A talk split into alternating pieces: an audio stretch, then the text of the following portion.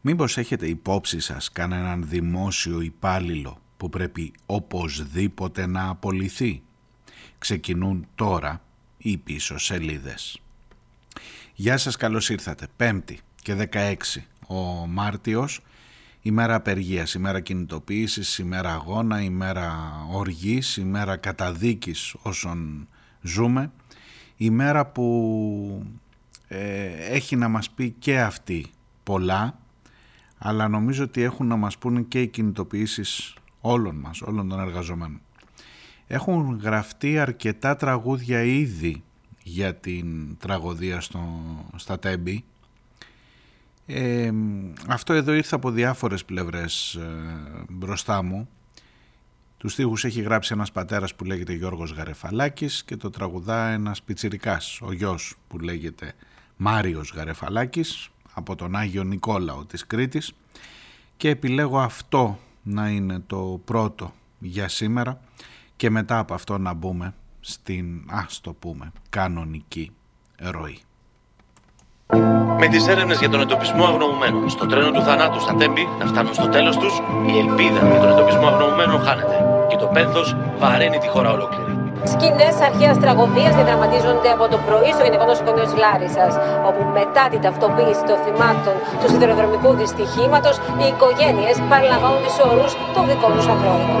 Ένα τρένο η ζωή μας, δυο βαγόνια, ένα σταθμός. Μια Ελλάδα που σπαράζει και ο σταμάτης μοναχός. Φεύγω, μάνα, δεν θα αργήσω. Πάω βόλτα στο σταθμό. Μόλις φτάσει να με πάρεις, μη σε σκέφτομαι κι εγώ. Εισιτήριο στην τσέπη και στους ώμους το μπουφάν. Πάμε βόλτα με το τρένο να γελάσουμε, παιδιά. Χιλιά μάτια καρφωμένα σε ένα όνειρο τρελό. Το βαγόνι φορτωμένο και ο Θεός έχει ρεπό.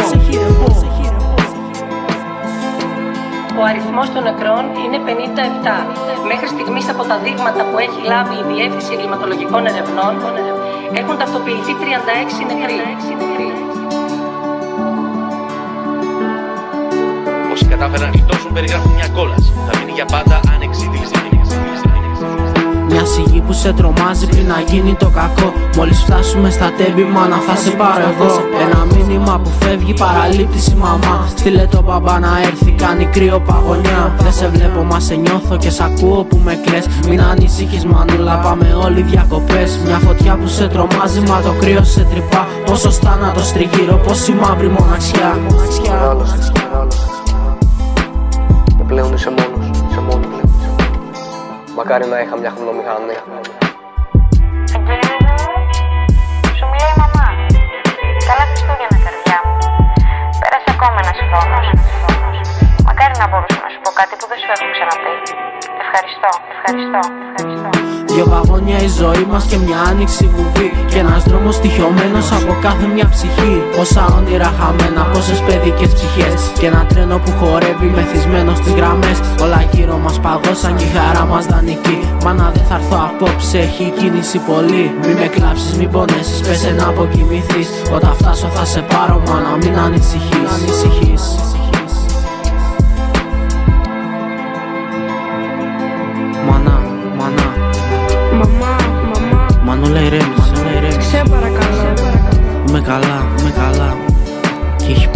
πολύ φως εδώ που είμαι, εδώ που είμαι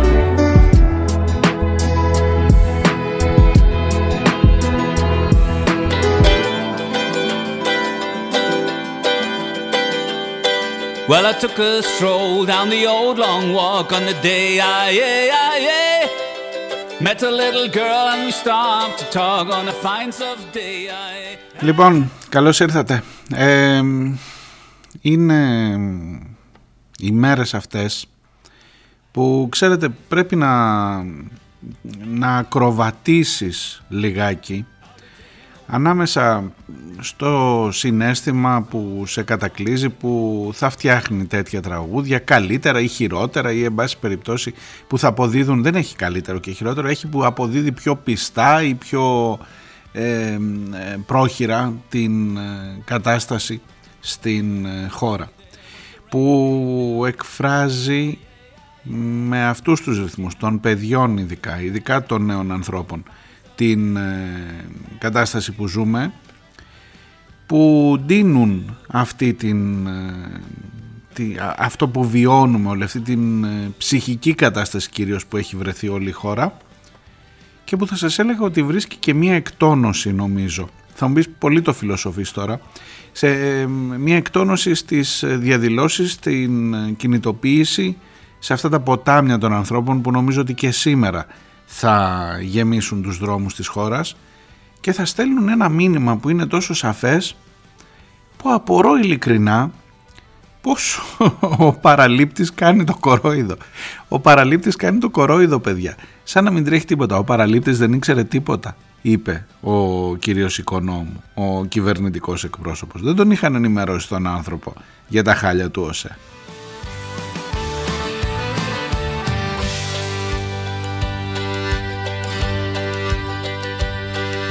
When I woke up, I was all alone. With a broken heart and a ticket home.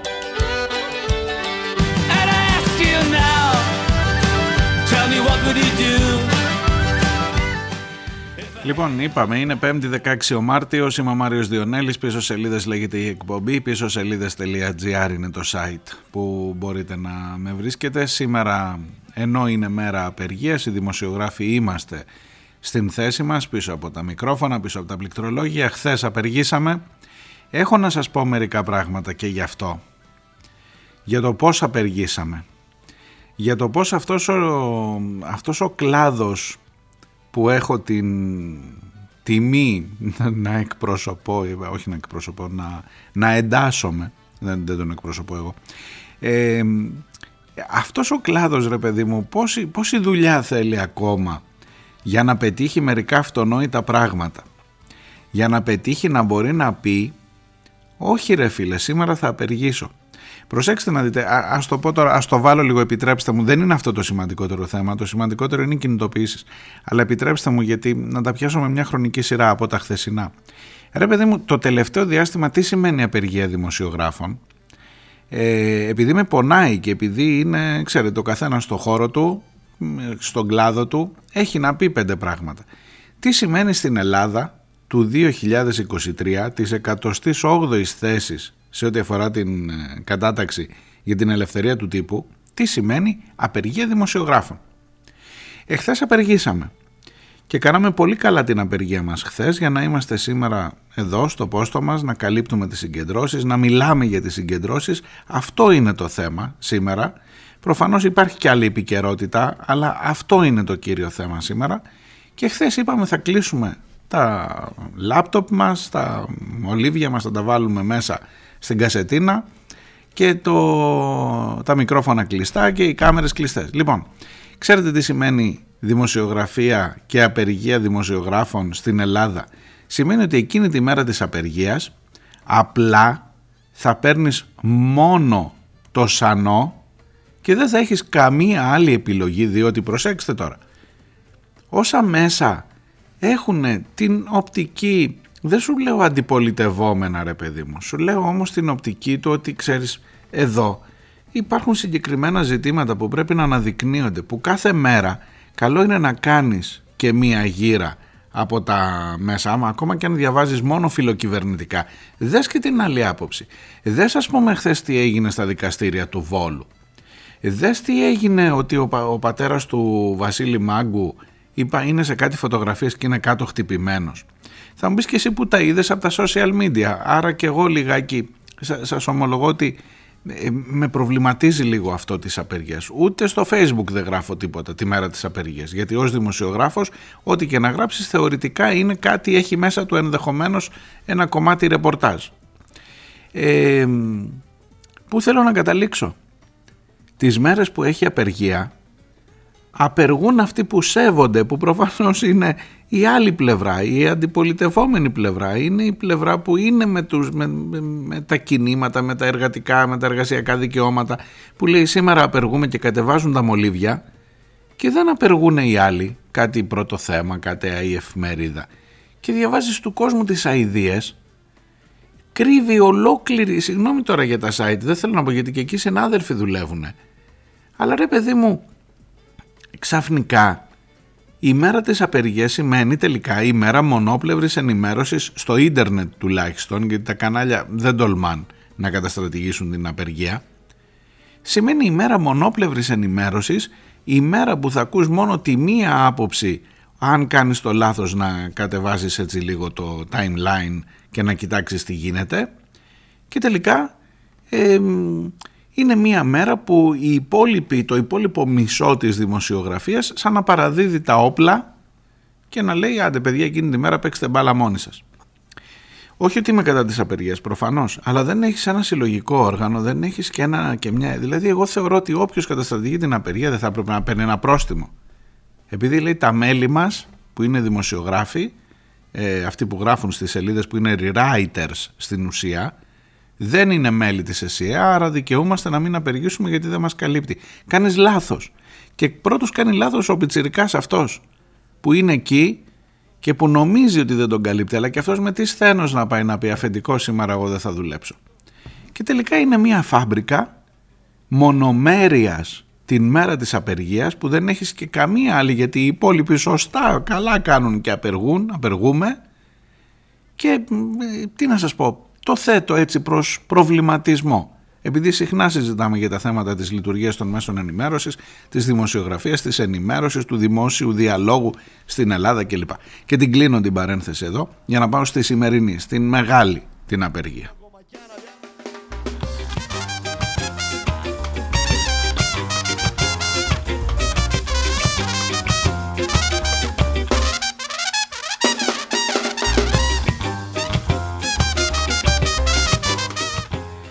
Λοιπόν, τα περισσότερα ραντεβού είναι στις 11 σε όλες τις, στις, στις περισσότερες πόλεις της Ελλάδας. Ωστόσο, ψάξτε το λιγάκι γιατί με λίγη διαφορά, κάνα μισάωρο, είναι και κάποιες πόλεις που έχω δει στη λίστα, τώρα δεν σας ξαναδιαβάζω όλη τη λίστα, ανάλογα με το που μένετε, ψάξτε λιγάκι τις πληροφορίες, κρατήστε το 11 έτσι σαν γενικό ραντεβού, μπορεί να είναι και 10, μπορεί να είναι και 12 σε κάποιες περιοχές, αλλά τα ραντεβού σήμερα είναι σε όλη την Ελλάδα ξανά, είναι με την σφραγίδα της ΓΕΣΕΕ και της ΑΔΕΔΗ, τώρα θα μου πεις η ΓΕΣΕΕ είναι καλό αυτό, το λες για καλό, τέλος πάντων είναι όμως με τη σφραγίδα και της ΓΕΣΕΕ και της ΑΔΕΔΗ, έχουμε μία ε, λαθροχειρία, μία άτσαλη άγαρμπη προσπάθεια του Μάκη Βορύδη να πει ότι κηρύχτηκε παράνομη η απεργία της ΑΔΕΔΗ και να τρομοκρατήσει τους δημοσίους υπαλλήλους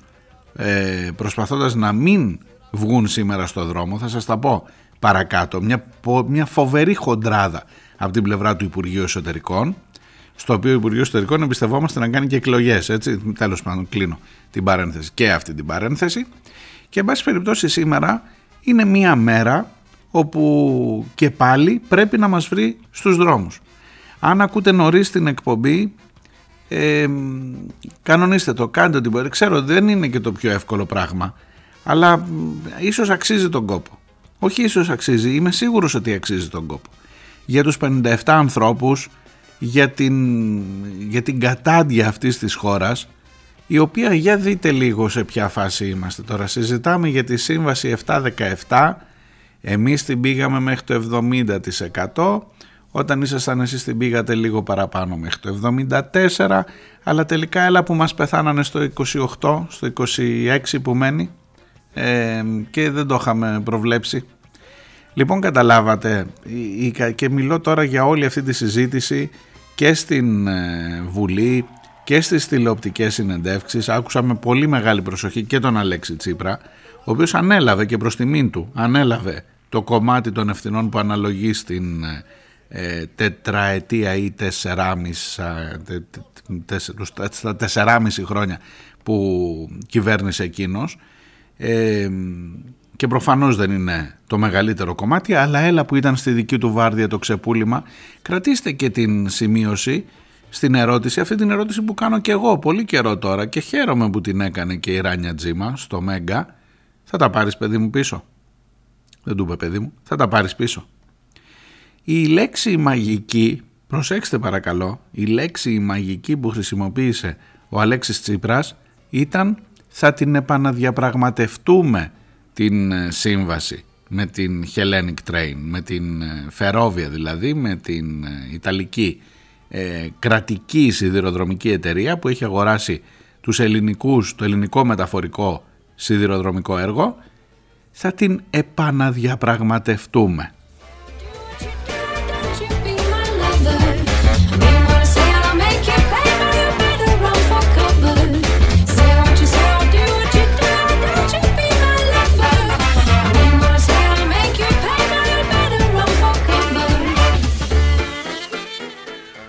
Τώρα υπάρχουν κάποιοι κακέντρεχείς, καμιά φορά εντάσσομαι και εγώ σε αυτούς, που λένε ότι ε, αυτή τη λέξη το επαναδιαπραγμάτευση την τελευταία φορά που τη χρησιμοποίησες δεν πήγε και πολύ καλά. Αλλά ίσως ε, να μπορεί να δοθεί άλλη μια ευκαιρία, δεν ξέρω, τουλάχιστον για το κομμάτι των τρένων ρε παιδί μου, δεν λέμε για συνολικά για την επαναδιαπραγμάτευση μνημονίων κλπ, αν και εκεί είναι η ρίζα του κακού. Αλλά ο Αλέξης Τσίπρας υποσχέθηκε και οφείλω να σας το μεταφέρω ότι αν είναι κυβέρνηση αύριο την σύμβαση με την Ιταλική εταιρεία θα την επαναδιαπραγματεύσει. Δεν θα την καταργήσει, δεν θα την ακυρώσει, δεν θα τα πάρουμε πίσω, αλλά θα κοιτάξουμε να δούμε πώς θα την κάνουμε πιο συμφέρουσα για τη δική μας πλευρά.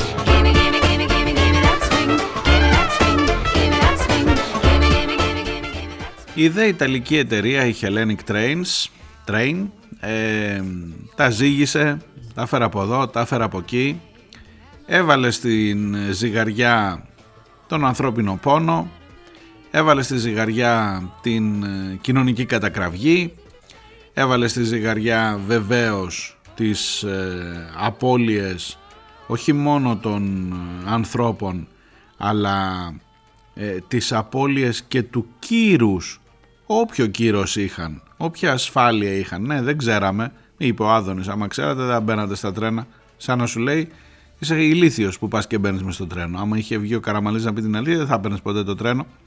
Λοιπόν, έβαλε όλα αυτά, τα ζήγησε, τα ζήγησε η Hellenic Train και έβγαλε ότι κάθε ζωή αξίζει 42.000.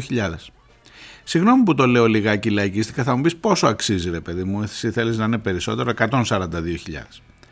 Αλλά όταν ε, με, με εντυπωσιάζει αρνητικά όταν, ε, να, τα site που σας έλεγα χθες, η είδηση χθεσινή που βρήκε το δρόμο της στα απεργοσπαστικά sites, site, ήτανε ότι η Hellenic Trains αποζημιώνει τους, ε, τους θανάτους των ανθρώπων, τους συγγενείς των θανόντων και τους τραυματίες και από κάτω έλεγε τι, τι ποσό προβλέπεται στην κάθε περίπτωση. Και πήγα και εγώ να δω την αμαρτία μου θα σας την πω. Πήγα και εγώ να δω, δεν περίμενα να το δω σήμερα και είναι 42.000. Είναι 5.000 λέει αν έχει βγει από το νοσοκομείο και 10.000 αν είναι ακόμα στο νοσοκομείο ο τραυματίας. Φαντάσου τώρα να βγει η απόφαση αυτή και να έχεις βγει χθες.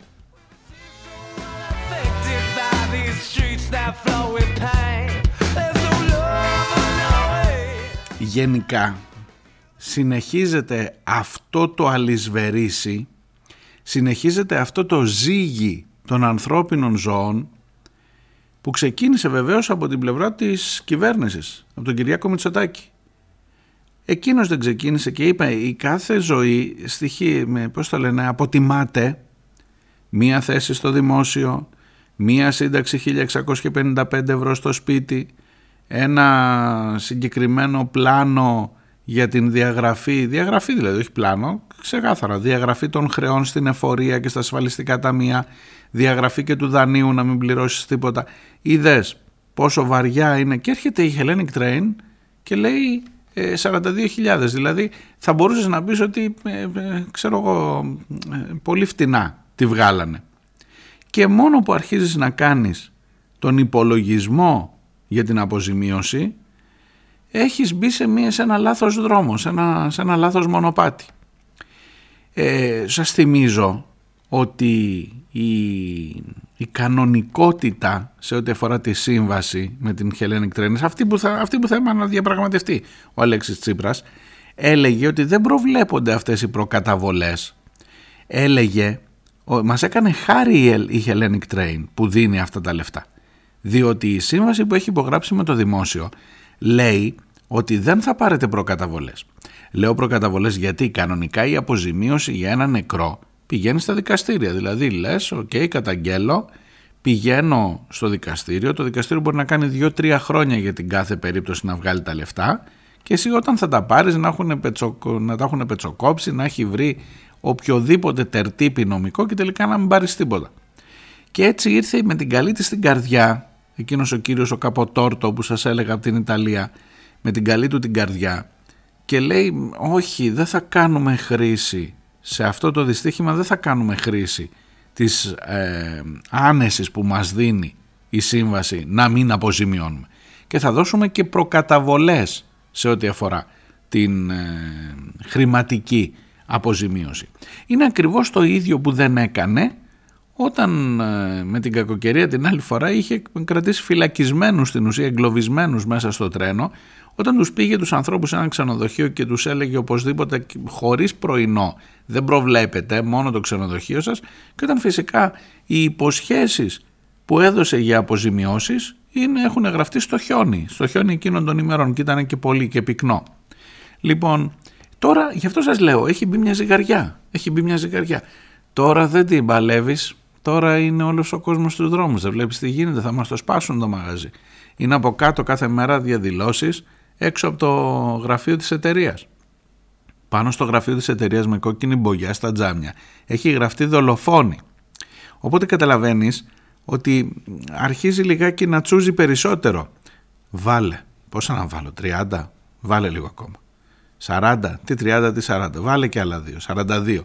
Και έτσι βγήκε το νούμερο 42.000 ο νεκρός. Θα ήθελα να είμαι από μια μεριά εκεί που υπολογίζουν πώς αποτιμάται ο νεκρός. Δηλαδή γιατί είναι 42 και δεν είναι 43 ή 41. Ξέρω εγώ.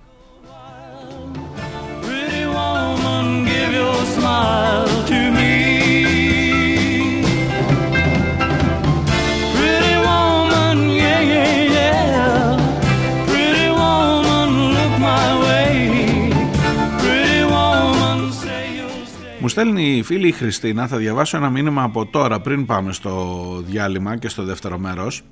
Ε, η Χριστίνα λέει ότι πρέπει να αποζημιωθούν και οι ίδια και οι πολίτες που τόσο καιρό δεν γίνονται τα δρομολόγια της Hellenic Train. Να σας εξηγήσω με πιο σκεπτικό.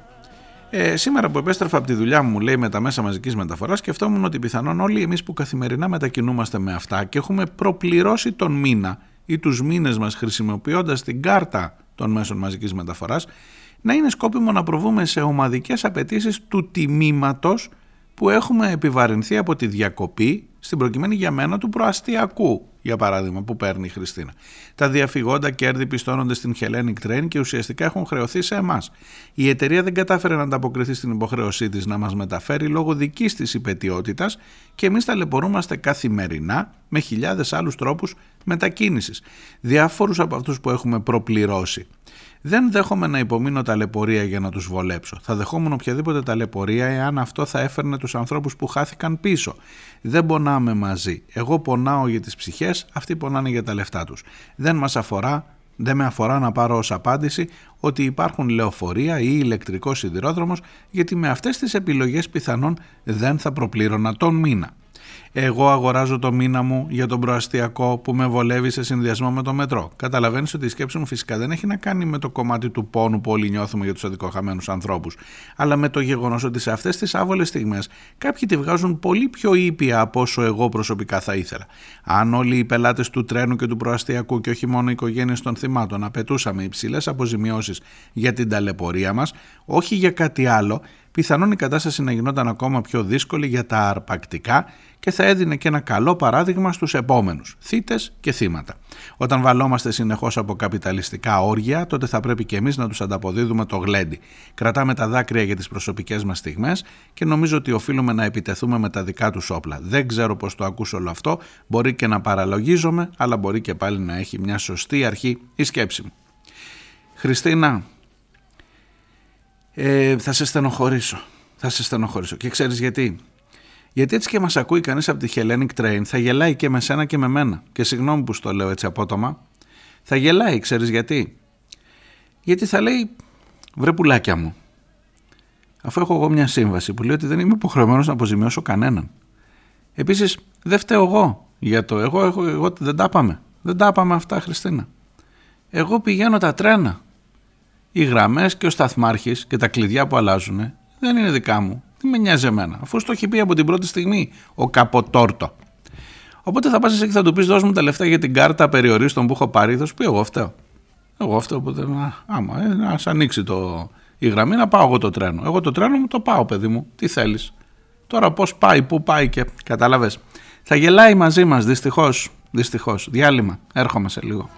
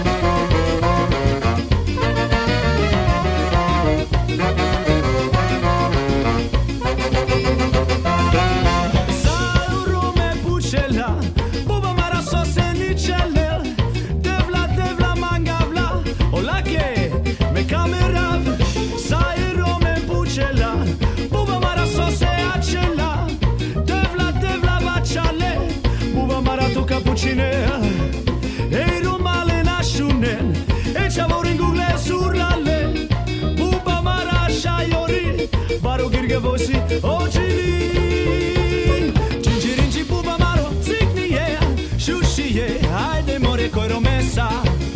Cingiringi buba maro Zicnie Șușie Haide more coi romesa. Ceavale romale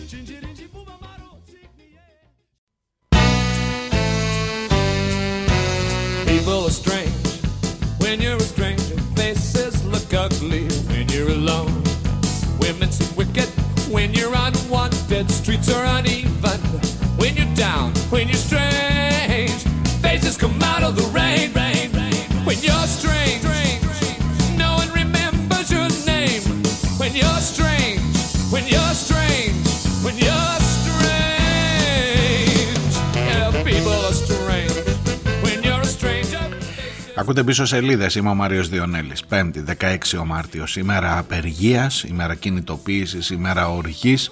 Προφανώς, όχι μόνο θα σας έλεγα για την ιστορία, για την τραγωδία των ε, τεμπών, αλλά κυρίως για την τραγωδία που ζει η χώρα αυτή διαχρονικά τώρα και δεν εννοώ το κακό δημόσιο κλπ.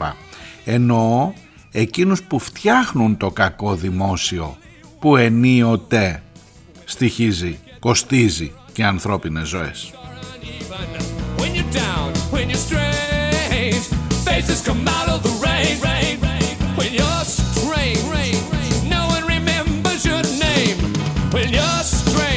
Δεν πρέπει, δεν πρέπει, οπωσδήποτε δεν πρέπει να ξεχάσω να σας πω για, την, ε, για το θέμα της αξιολόγησης το οποίο με αφορμή και την τραγωδία ήρθε εδώ μπροστά μας ήρθε εδώ να μας δείξει ότι ε, ακόμα και οι τραγωδίες μπορούν να εργαλειοποιηθούν, μπορούν να μετατραπούν σε μια χρυσή ευκαιρία για να προωθήσεις την πολιτική σου ε, ξεδιάντροπα, ε, τι να σας πω, πρόστιχα ενδεχομένως. Θα σας πω γιατί λέω βαριές κουβέντες, διότι η, η, η, ο συνδυασμός, η σύνδεση του ζητήματος αξιολόγηση. Με το ζήτημα τραγωδία και 57 νεκροί που έγινε από τον κύριο Βορύδη και μάλιστα με μια προβοκάτσια κιόλας εις βάρος των ε, δημοσίων υπαλλήλων και της ανακοίνωσής τους για τη σημερινή απεργία. Θα σας τα πω αναλυτικά. Είναι, είναι εξοργιστική, είναι πρωτοφανής. Please be true. In other words, I love you.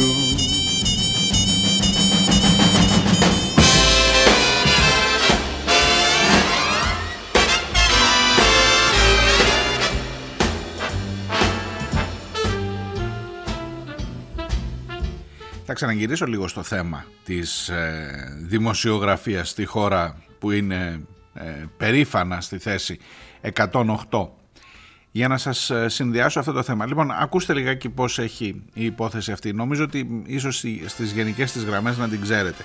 Ε, για σήμερα είχε κηρυχθεί απεργία από την ΑΔΔ για το θέμα της αξιολόγησης. Σε ανύποπτο χρόνο, πριν κηρυχθεί η απεργία η κοινή ΓΕΣΕ, ΑΔΔ, συνδικάτων, φορέων, οργανώσεων με αφορμή την, την, υπόθεση, την τραγωδία στα τέμπη. Ε, σε αυτή την απεργία, για αυτή την απεργία επί της αξιολόγησης η ηγεσία του Υπουργείου Εσωτερικών και η ηγεσία του Υπουργείου Οικονομικών, βλέπε Βορύδης και Σταϊκούρας, προσέφηκαν στα δικαστήρια για να κηρυχθεί παράνομη και καταχρηστική. Ξέρετε, είναι ο ίδιος τρόπος που προσέφευγαν στα δικαστήρια για να κηρυχθούν παράνομες και καταχρηστικές και οι απεργίες των σιδηροδρομικών όταν έλεγαν ότι δεν είναι ασφαλείς οι μετακινήσεις. Κλείνω παρένθεση.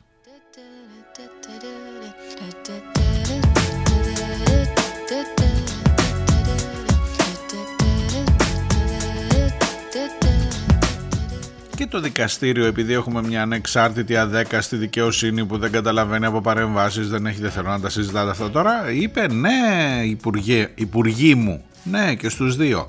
Παράνομη και καταχρηστική απεργία των δημοσίων υπαλλήλων για το θέμα της αξιολόγησης ακούστε τώρα να δείτε το, την προβοκάτσια.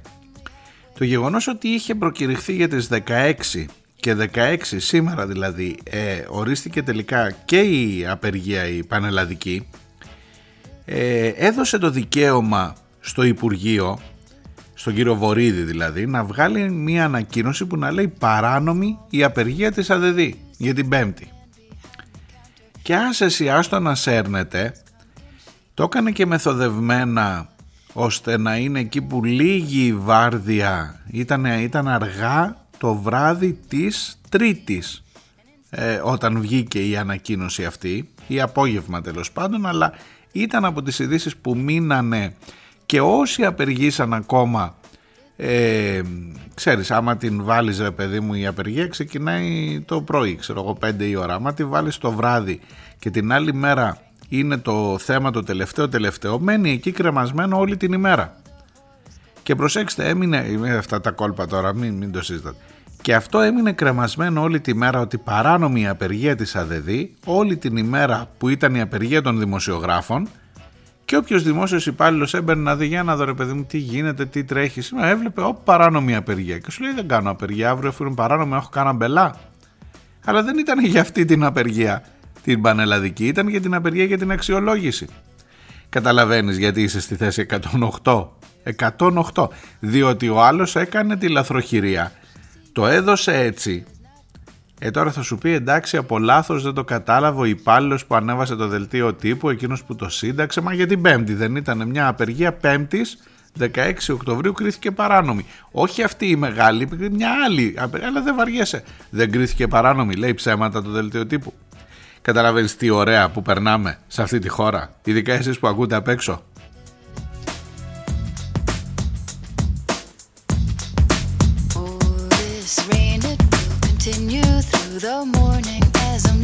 Αλλά έχω και καλύτερο. Στην ανακοίνωση για την ε, κήρυξη της απεργίας ως παράνομης και καταχρηστικής, ο Υπουργός Εσωτερικών κάνει και ένα μικρό μαθηματάκι στους δημόσιους υπαλλήλους. Τους λέει «Βρε εσείς, βρε το, πώς, πώς τους έλεγε, το νου σας ρε μάλια που έλεγε και ο ε, Κωνσταντάρας. Είναι δυνατόν την ώρα που έχει ε, συγκλονιστεί η ελληνική κοινωνία από την τραγική συγκυρία που δείχνει τις ανεπάρκειες του κράτους εσείς να μην θέλετε αξιολόγηση και με τέτοιο υφάκι. Είναι, κανένας δεν μπορεί να μιλήσει πλέον για αντιδράσεις επί της αξιολόγησης την ώρα που φάνηκε ότι αν τους αξιολογούσαμε τους σταθμάρχες θα ήταν καλύτεροι, λέω εγώ. Εγώ το λέω αυτό, το είπε ο Βορύδης έτσι. Αλλά τέλος πάντων η, η γενικότερη, το γενικότερο πνεύμα της τοποθέτησής του ήταν ότι δεν μπορείτε να κάνετε, να, να μου ξαναλέτε οτιδήποτε για την αξιολόγηση γιατί φάνηκε, να σας το πω, ειδικά στην παρούσα συγκυρία που αναδεικνύονται με τον πλέον δραματικό τρόπο οι αβελτηρίες ενός ολόκληρου συστήματος λειτουργίας και οι τραγικές συνέπειές του πραγματικά προκαλεί την πιο αλγινή εντύπωση. Η κήρυξη της απεργίας κλπ και ότι εν πάση περιπτώσει θα αφήσουμε ένα αποτύπωμα για ένα σύστημα αξιολόγησης που θα υπάρξουν διαδικασίες βελτίωσης του δημοσίου κλπ. κλπ, κλπ. Και δεν μου λες ρε κουμπάρε τον, το ρουσφέτη αυτού εκεί είχε να κάνει με την αξιολόγηση που έβαλες στο σταθμό της Λάρισας. Το γεγονός ότι περνούσε την διαδικασία της εκπαίδευσης χωρίς να κάνει τίποτα είχε να κάνει με την αξιολόγηση. Το γεγονός ότι το προσωπικό στον ΟΣΕ αντί για 1300 άτομα έχει φτάσει στα 500. Είναι θέμα αξιολόγησης, δηλαδή τους αξιολόγησες από το 9, 10, 12, 14 που φεύγανε και τους έδιωξες, δεν τους έδιωξες στο κάτω-κάτω, τους πήγες σε άλλες υπηρεσίες. Ο σταθμάρχης του, της Λάρισας είχε πάει στο Υπουργείο Παιδείας να μοιράζει τα σχολικά βιβλία στα παιδιά στην αρχή της χρονιάς. Θα μου πει την άλλη χρονιά, την υπόλοιπη χρονιά τι έκανα. Δεν ξέρω, δεν ξέρω. Λοιπόν, είναι ζήτημα αξιολόγησης αυτό; Ή εμένα μου βρωμάει κάτι ότι και αξιολόγηση να έκανες στον συγκεκριμένο τύπο μια χαρά θα τα βρίσκες όλα. Ε, το γεγονός ότι του φορτώνεις τώρα όλες τις αμαρτίες του κόσμου δεν σημαίνει ότι είναι καλό το δικό σου το σύστημα αξιολόγησης. Πώς να το πω; Και, εν πάση περιπτώσει, άμα θέλεις να κάνουμε αξιολόγηση, ξέρεις, έχω, έχω εκπαιδευτεί, έχω εκπαιδεύσει τον εαυτό μου ως ένα βαθμό να σκέφτομαι σε κάθε είδηση και λίγο ανάποδα. Έλα, έλα, να, έλα να κάνουμε, άμα θέλεις ε, να κάνουμε μαζί ένα συλλογισμό. Έχεις έναν σταθμάρχη ο οποίος ε, έχει την, ε, τις άκρες του από ό,τι φαίνεται. Προφανώς ο άνθρωπος αυτός είναι ένοχος αλλά δεν είναι ο μόνος ένοχος, μην λέμε συνέχεια τα ίδια. Λοιπόν, έχεις ένα σταθμάρχη ο οποίος περνάει στη ζούλα την εκπαίδευση αυτή την τετράμινη, αν δεν κάνω λάθος. Δεν κάνει εξετάσεις ή κάνει εξετάσεις και του τα έχουν σφυρίξει τα θέματα. Ε, ξέρω εγώ, γράφει με σκονάκι. δεν ακολούθησε την εκπαίδευση τη βασική. Τώρα βγαίνουν όλα αυτά στην ουσία, αλλά δεν, γιατί δεν είχε άγχος, γιατί όταν θα έρθει η ώρα της αξιολόγησης του για να δούμε θα τον κάνουν σταθμάρχη, θα ήξερε αυτός ότι θα περάσει ρε παιδί μου και ότι εντάξει τώρα δεν έτιθε το θέμα. Αυτή είναι η αξιολόγηση.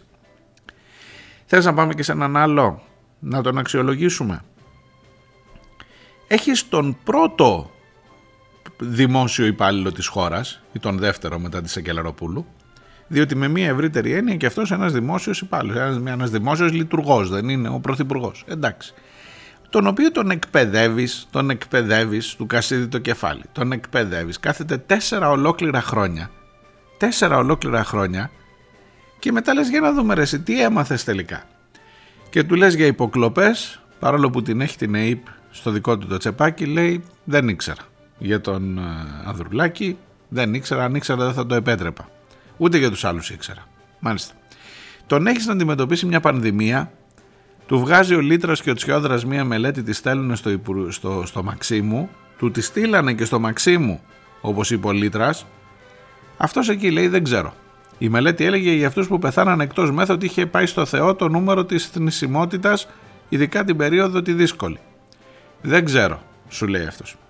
Μετά έχεις ένα δυστύχημα στα Τέμπη και βγαίνει ο κυβερνητικός εκπρόσωπος και λέει: Ο Πρωθυπουργός δεν ήξερε την κακή κατάσταση του ΟΣΕ. Τις, τις, τις στο καλό ξέρεις εσύ. Δηλαδή, ο πρώτο, έτσι και την κάναμε την αξιολόγηση. Και μην μου πεις τώρα ότι την αξιολόγηση την κάνει ο λαός τη κάλπες και λοιπά για τους πρωθυπουργούς. Έλα τώρα, κάνε μου τη χάρη. Ο πρώτος δημόσιος υπάλληλος που είναι εκεί με μία, τι να σου πω, δεν, εντάξει, δεν έχει μονιμότητα, είναι υποαίρεση κάθε φορά, αν και αν σε λένε Μητσοτάκη μάλλον την, την, την μονιμότητα την έχεις κληρονομική. Αλλά έλα να τους αξιολογήσουμε, ρε παιδί μου, αξιολογήσουμε και τους σταθμάρχες για το πώς εκπαιδεύονται και φτάνουν να γίνονται σταθμάρχες, να αξιολογήσουμε και τον Πρωθυπουργό για το πώς εκπαιδεύεται τώρα τέσσερα χρόνια να λέει Δεν ξέρω, δεν ξέρω το ένα, δεν ξέρω το άλλο, δεν ξέρω το τρίτο, δεν ξέρω το τέταρτο. Τι στο καλό ξέρεις σε αυτή τη χώρα. Ποιον θα απολύεται από όλους αυτούς, από όλους αυτούς που σας περιγράφω, βάλτε μια σειρά. Μπορεί να τους διώξουμε όλους τελικά. Βάλτε μια σειρά όμως. Ποιος θα διώχνατε πρώτο και ποιος φταίει ε, για τον ναι και πόσο μεγάλο μερίδιο ευθύνης έχει ο πρώτος για τον δεύτερο. Γιατί καλά τη δική σου αξιολόγηση, αλλά και το σύστημα που υποτίθεται ότι αξιολογείς, άριστέ μου που να σας πάρει ευχή, η αριστεία σας μάρανε, είναι τρίπιο και ο άλλος ούτε εξετάσεις έκανε και με σκονάκια πέρασε και πήγε στην ε, αυτή και έγινε και σταθμάρχης και γύρισε το κλειδί λάθος και σκοτώθηκαν οι άνθρωποι. Και για αυτού την κακή αξιολόγηση εσύ φταίς πάλι πώς να σου το πω, πώς να σου το πω;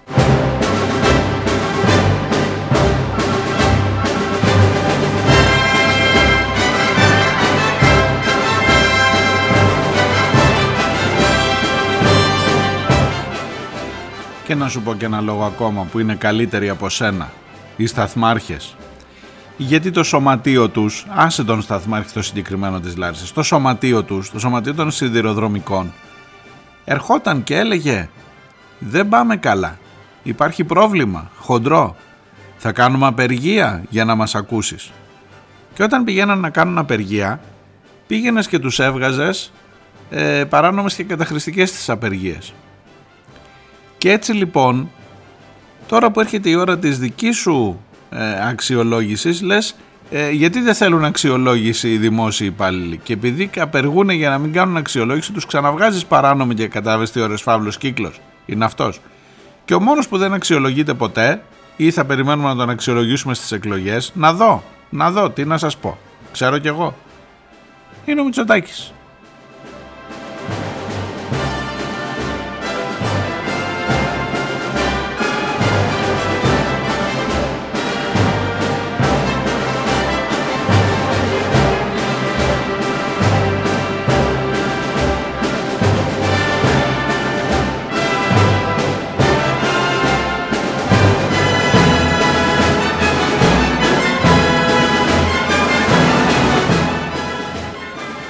Κάπου εδώ έρχεται νομίζω η ώρα σήμερα τα έχω βάλει λιγάκι ανάμεσα στην ε, δική μου πολυλογία τα μήνυματά σας ε, το μήνυμα του ε, Αντώνη από την αρχαία Ολυμπία την Τρίτη το απόγευμα άκουσα τις δηλώσεις του νέου Υπουργού Μεταφορών που αφορούσαν την ανασυγκρότηση του ελληνικού σιδηροδρόμου στην ανασυγκρότηση. Ομολογώ ότι όσο άκουγα πόσα πράγματα πρέπει να γίνουν ούτως ώστε να λειτουργήσει με ασφάλεια ο σιδηρόδρομος, τόσο εκνευριζόμουν.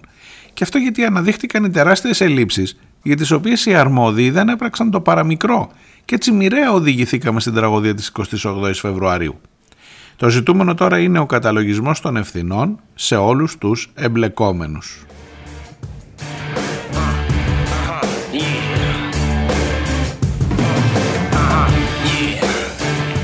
Κατά τη γνώμη μου, λέει ο Αντώνης, η περίπτωση του παρετηθέντος Υπουργού Κώστα Καραμανλή δεν είναι δυνατόν να καλυφθεί με την ανάληψη της αντικειμενικής πολιτικής ευθύνης. Και με δεδομένο ότι γνώριζε τα πάντα, μπορεί άνετα να κατηγορηθεί για εγκληματική αμέλεια και μάλιστα με ενδεχόμενο δόλο.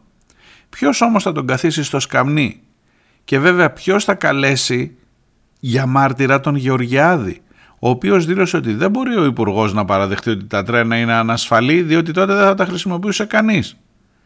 Τι λες, μου λέει, του χρειάζεται, ναι ή όχι να κάτσει. Αστείευεσαι, Αντώνη. Ο πρώτος έπρεπε να είναι, πριν από το σταθμάρχη, έπρεπε να είναι στο σκάμνι αυτή τη στιγμή.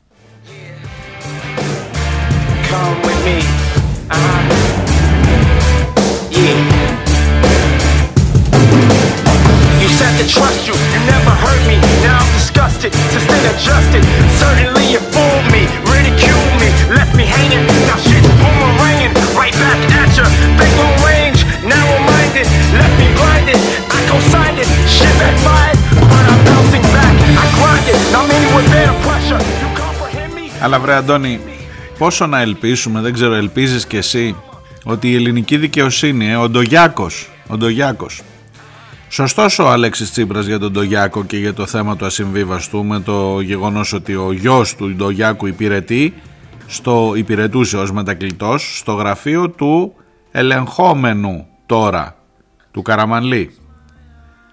Και λες τώρα ο μπαμπάς, τον προϊστάμενο του γιου, θα τον καλέσει να απολογηθεί; ε, είναι αυτός που τον είχε πάρει στο γραφείο του, τον ιό του, Ντογιάκο. Και έχει στον μπαμπά Ντογιάκο να πρέπει να ελέγξει τις ευθύνες του, εργοδο, του εργοδότη του γιού του. Γιατί μου φαίνεται ότι δεν θα πάει καλά αυτό πολύ.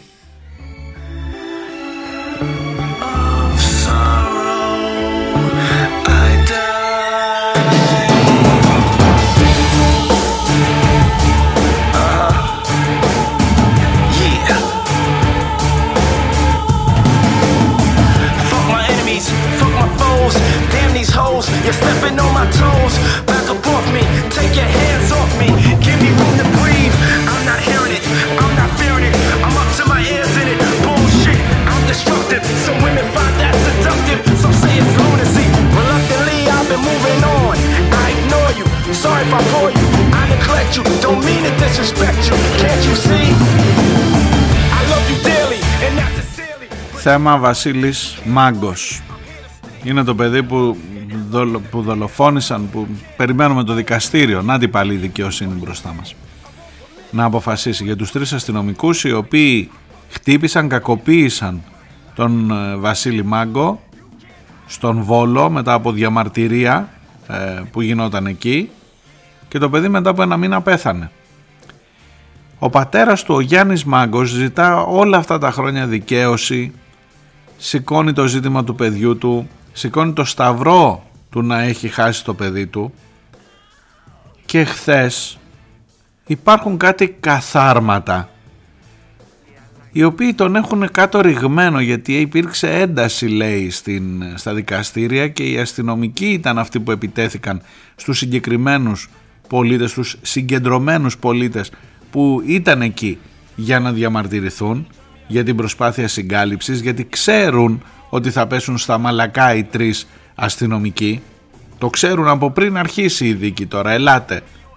Και ήταν εκεί να διαμαρτυρηθούν και δέχτηκαν κλωτσιές, γκλόμπ, μπουνιές και μεταξύ αυτών που είναι κάτω και με ένα μπλε μπουφάν μάλιστα ε, και ξεχωρίζει ένα γαλάζιο είναι ο άνθρωπος που τον βλέπεις στη μία φωτογραφία να κρατάει το πανό του και να λέει δικαίωση για το παιδί μου και στην άλλη φωτογραφία να είναι κάτω στο πάτωμα και από πάνω να είναι οι αρβίλες των αστυνομικών. Και λες ρε καθάρματα ποιος είναι αυτός ο άνθρωπος που είναι εκεί έχετε καταλάβει ποιον, ποιον έχετε βάλει έχετε βάλει κάτω έναν άνθρωπο που είναι εκεί για να δικαιώσει τη μνήμη του παιδιού του. Και αν θυμάσαι καλά ξύλο ε, ε, ξύλο από τα ΜΑΤ είχε φάει και ο πατέρας του 16χρονου από τη Θεσσαλονίκη. Αλλά ήταν Ρωμά αυτός. Ο ένας είναι Ρωμά ο άλλος ο Μάγκος ήταν αναρχικός ρεσής οπότε δεν μετράει το ίδιο η ζωή που έχει χαθεί τον πατέρα σου. Στη μία περίπτωση στην, πατέρα, στην περίπτωση των τεμπών ο πατέρας σου θα είναι αυτός που θα βγει να πει είναι βάλσαμο στην ψυχή μας η θεσούλα στο δημόσιο που θα πάρουμε δεν θέλω να τον κακολογήσω αλλά νομίζω ότι έπρεπε να το σκεφτεί πολύ περισσότερο αλλά αν πρόκειται για μια φοιτήτρια απλή χωρίς να ξέρουμε ούτε τη δράση έχει κοινωνική, πολιτική, τίποτα ούτε ανήκει σε κάποια μειονότητα. Εάν και το βάλσαμο ήρθε δεν ήρθε θέση στο δημόσιο, δάνεια, μην τα ξαναλέω, διαγραφές, τα πάντα σύνταξη μόνιμη. Αν όμως το θύμα τυχαίνει να λέγεται μάγκος και να είναι αναρχικός έχεις πρόβλημα φιλαράκι μου που λένε έχεις πρόβλημα ε, ο πατέρας σου θα είσαι εκεί ψηλά και θα τον βλέπεις να τον χτυπάνε κάτω στα, στα πατώματα στην άσφαλτο έτσι είναι τι να κάνεις έτσι αλλά πρέπει να, πρέπει να υποστηρίξω την εμπιστοσύνη μου ε, να διατυπώσω ξανά την εμπιστοσύνη μου στις ελληνικές, στην ελληνική δικαιοσύνη πάνω απ' όλα, στις αρχές που θα, θα διαλευκάνουν το τι ακριβώς έγινε. Ε, δεν πρέπει να δείχνω εμπιστοσύνη. Εντάξει.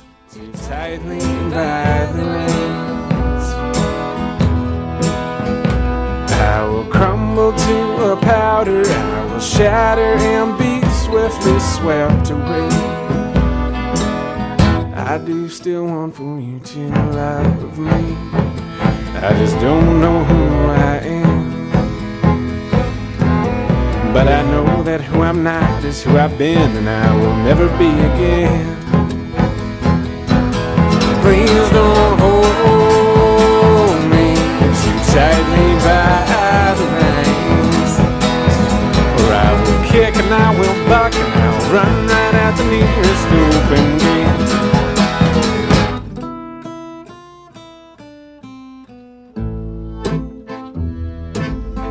I may just graze until I'm lonesome. I may just run. Ο πατέρας του Βασίλη Μάγκου καταγγέλει, ο Γιάννης Μάγκος καταγγέλει την αυθαιρεσία την αστυνομική, καταγγέλει την προσπάθεια συγκάλυψης. Η δίκη συνεχίζεται στο Βόλο, στο εδόλιο του κατηγορουμένου κάθονται τρεις αστυνομικοί από την αστυνομική διεύθυνση Μαγνησίας οι οποίοι κατηγορούνται ότι βασάνισαν, ότι χτύπησαν το παιδί αυτό πάρα πολύ και ότι τελικά με τα χτυπήματά τους ακόμα και αν απέχει η μέρα της, ε, ε, του βασανισμού του από την ημέρα του θανάτου του ένα μήνα κοντά ε, ότι τελικά τα χτυπήματα αυτά ήταν που αφαίρεσαν τη ζωή του. Και επί αυτού του λόγου θα έχουν και επί αυτού του ζητήματος θα έχουν λόγο οι ιατροδικαστές, οι γιατροί. Θα είναι μια δίκη πολύ, πολύ, πολύ ενδιαφέρουσα. Τι να πεις ενδιαφέρουσα θα είναι μια δίκη πολύ σημαντική. Αλλά ήδη αρχίζει να γίνεται σημαντικό αυτό που γίνεται απ' έξω με τους αλληλέγγυους και με τον πατέρα του Μάγκου κάτω χτυπημένο με κλωτσιές όπως ακριβώς ήταν και ο πατέρας του, ε, του Κώστα Φραγκούλη στο, στη, στη Θεσσαλονίκη που έξω από το νοσοκομείο που γίνονταν επεισόδια πάλι τον πατέρα του τον χτύπησαν και τον έβαλαν κάτω.